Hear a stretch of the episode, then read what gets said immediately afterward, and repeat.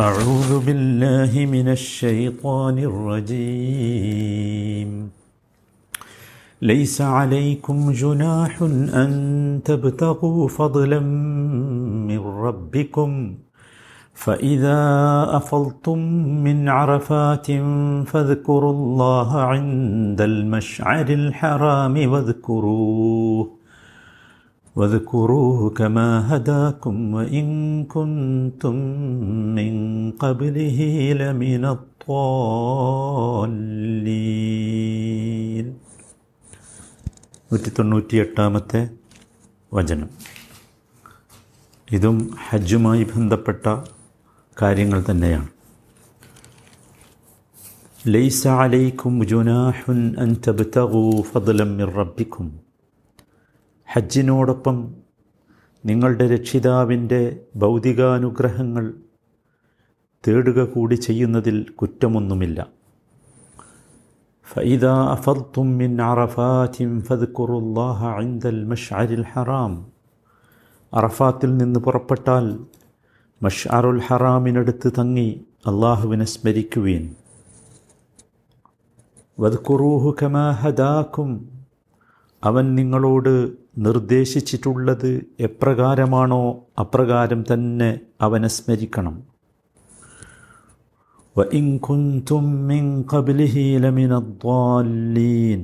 ഇതിനു മുമ്പ് നിങ്ങൾ വഴിപിഴച്ചവർ തന്നെയായിരുന്നു. ലൈസ അലൈക്കും ജുനാഹുൻ. നിങ്ങൾക്ക് കുറ്റമില്ല. തെറ്റല്ല. അൻതബ്തവൂ നിങ്ങൾ തേടുന്നത് ഫതുലമ്മിർ റബ്ബിക്കും. നിങ്ങളുടെ രക്ഷിതാവിന്റെ ഭൗതികാനുഗ്രഹം ഫതുൽ ഇവിടെ ഈ വചനം ആരംഭിക്കുന്നത് തന്നെ നിങ്ങളുടെ രക്ഷിതാവിന്റെ ഫതിൽ നിങ്ങൾ തേടുന്നതിൽ നിങ്ങൾക്ക് കുറ്റമില്ല എന്ന് പറഞ്ഞുകൊണ്ടാണ്. അതിന് പ്രത്യേകമായ ഒരു കാരണമുണ്ട്. ജാഹിലിയ അറബികൾ മൂന്ന് പ്രധാനപ്പെട്ട അങ്ങാടികൾ കമ്പോളങ്ങൾ അവർക്കുണ്ടായിരുന്നു. ഒക്കാൽ മജന്ന ദുൽ മജാസ്. ഇവിടെ കച്ചവടം നടത്തുകയായിരുന്നു അവരുടെ പതിവ്. പക്ഷേ മുസ്ലിങ്ങൾ പിന്നീട് ഇത്തരം കച്ചവടങ്ങൾ വിശേഷിച്ചും ഹജ്ജ് സമയത്ത് നല്ലത് നല്ലതല്ല എന്ന് കരുതി അതിൽ നിന്ന് ഒഴിഞ്ഞു നിൽക്കുമായിരുന്നു. അത്തരം ഒരു സന്ദർഭത്തിലാണ് ഈ വചനം അവതരിക്കുന്നത്. ലൈസ അലൈക്കും ജുനാഹുൻ നിങ്ങൾക്ക് കുറ്റമില്ല. തെറ്റല്ല. അൻതബ്തവൂ നിങ്ങൾ തേടുന്നത് അന്വേഷിക്കുന്നത്.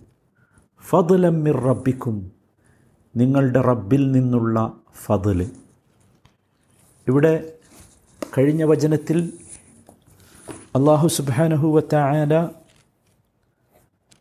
യാത്രയ്ക്ക് വേണ്ടിയുള്ള സന്നാഹങ്ങൾ ഉണ്ടാകണം എന്ന് ഓർമ്മിപ്പിച്ചിരുന്നു.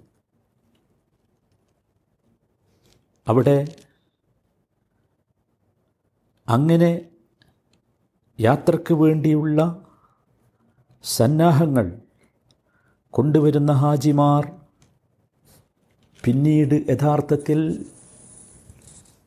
ഇത്തരത്തിൽ എന്തിനാണ് ഭൗതിക നേട്ടങ്ങൾ തേടുന്നത് എന്നൊരു ചോദ്യമുണ്ട്.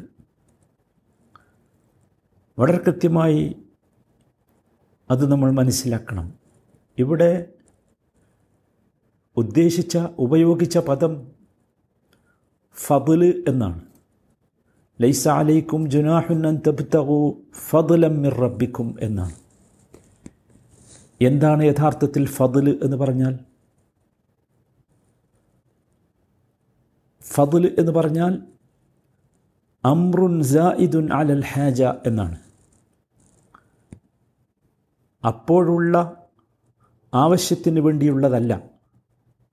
ആ ആവശ്യത്തേക്കാൾ അധികരിച്ചതാണ് ഫതിൽ എന്ന് പറയുന്നത്. ഹജ്ജ് വേളയിലുള്ള ആവശ്യത്തിനുള്ള ജാതുമായാണ് ഹാജിമാർ വന്നിട്ടുള്ളത്. അപ്പോൾ പിന്നെ ഫതിൽ എന്ന് പറഞ്ഞാൽ ഇവിടെ ശ്രദ്ധി ശ്രദ്ധിക്കേണ്ട വളരെ പ്രധാനപ്പെട്ട സംഗതി അതാണ്. റിസുക്ക് എന്നല്ല പറഞ്ഞത്. ഫതിൽ എന്നാണ്.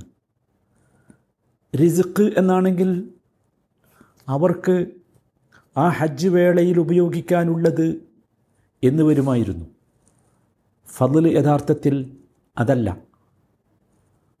ഫതിൽ റിസുക്കുമല്ല ജാതുമല്ല പണ്ട് സത്യത്തിൽ അറബികൾ പറയാറുണ്ടായിരുന്നു ഹാജിമാരെക്കുറിച്ച് ഹജ്ജിന് പോകുന്ന ആളുകളെക്കുറിച്ച് പറയാറുണ്ടായിരുന്നു മിൻഹും ഹാജ് വ മിൻഹും ദാജ് എന്ന്.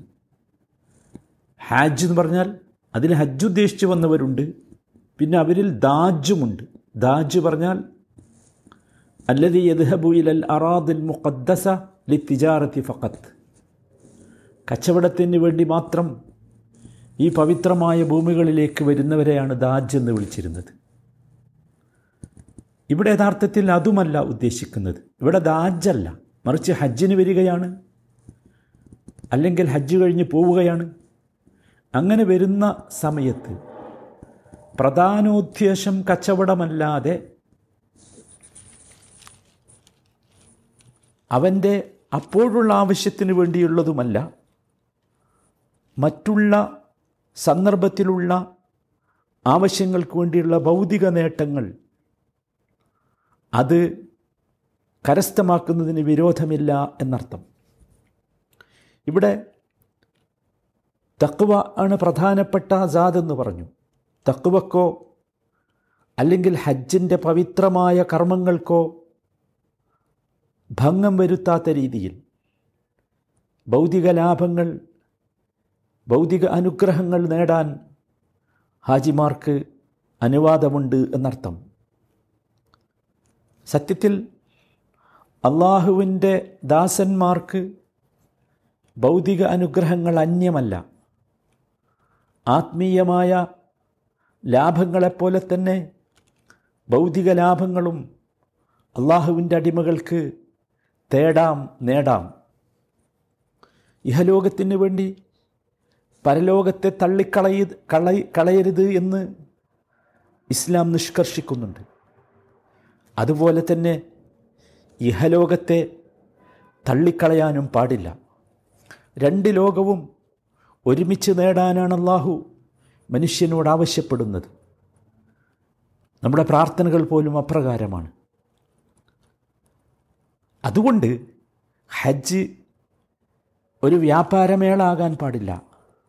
ഒരു ഉത്സവ പരിപാടിയാകാൻ പാടില്ല. പണ്ട് അങ്ങനെയായിരുന്നു. അത് പാടില്ല. മറിച്ച് ഒരു ഹാജി ഹജ്ജിന് പോകുമ്പോൾ മക്കയിൽ നല്ല വില കിട്ടുന്ന വല്ല വസ്തുക്കളും കൊണ്ടുപോയി വിൽക്കുന്നതോ തിരിച്ചു വരുമ്പോൾ അവരുടെ നാട്ടിൽ വില കിട്ടുന്ന വല്ലതും വാങ്ങിക്കൊണ്ടുവരുന്നതോ കുറ്റമല്ല എന്നർത്ഥം. ഈ യാത്രയുടെ ലക്ഷ്യം ബിസിനസ്സല്ല വ്യാപാരമല്ല. ഹജ്ജ് യാത്രയാണ്. അതുകൊണ്ട് അപ്രകാരം ചെയ്യുന്നതിന് വിരോധമില്ല എന്നാണ് ഇവിടെ അള്ളാഹു സൂചിപ്പിക്കുന്നത്. ലൈസ അലൈക്കും ജുനാഹുൻ റബ്ബിക്കും. നോക്കൂ ഫതുലമ്മിർ മിർ റബ്ബിക്കും എന്ന് പറഞ്ഞു. അതൊരു ഓർമ്മപ്പെടുത്തലാണ്. ഫതിലാണ് കേട്ടോ അതൊരു ഓർമ്മപ്പെടുത്തലാണ്. നമ്മുടെ ചിന്തയിൽ നിന്ന് പോകാൻ പാടില്ലാത്ത ഒരു വികാരം. ഈ ഫضൽ എവിടുന്ന് കിട്ടുന്നതാ? അത് റബ്ബിൽ നിന്ന് കിട്ടുന്നതാണ് ഹാദാ മിൻ ഫضലി റബ്ബി എന്ന് നമ്മൾ പറയാറുണ്ടല്ലോ. അല്ലെങ്കിൽ പറയേണ്ടവരാണല്ലോ. അത് നമ്മൾ ചിന്തയിൽ പോകാൻ പാടില്ല. എന്റെ ബുദ്ധി കൊണ്ടാണ് എന്റെ വിദ്യാഭ്യാസം കൊണ്ടാണ് എന്റെ ബിസിനസ് കൊണ്ടാണ് ഈ ഫതൽ മുഴുവൻ ഞാൻ നേടിയെടുത്തത് എന്ന ഒരു ചിന്ത ഒരിക്കലും നമുക്ക് പാടില്ല. അതുകൊണ്ടാണ് ഇവിടെ പ്രത്യേകമായി അള്ളാഹുവിലേക്ക് ചേർത്തത്.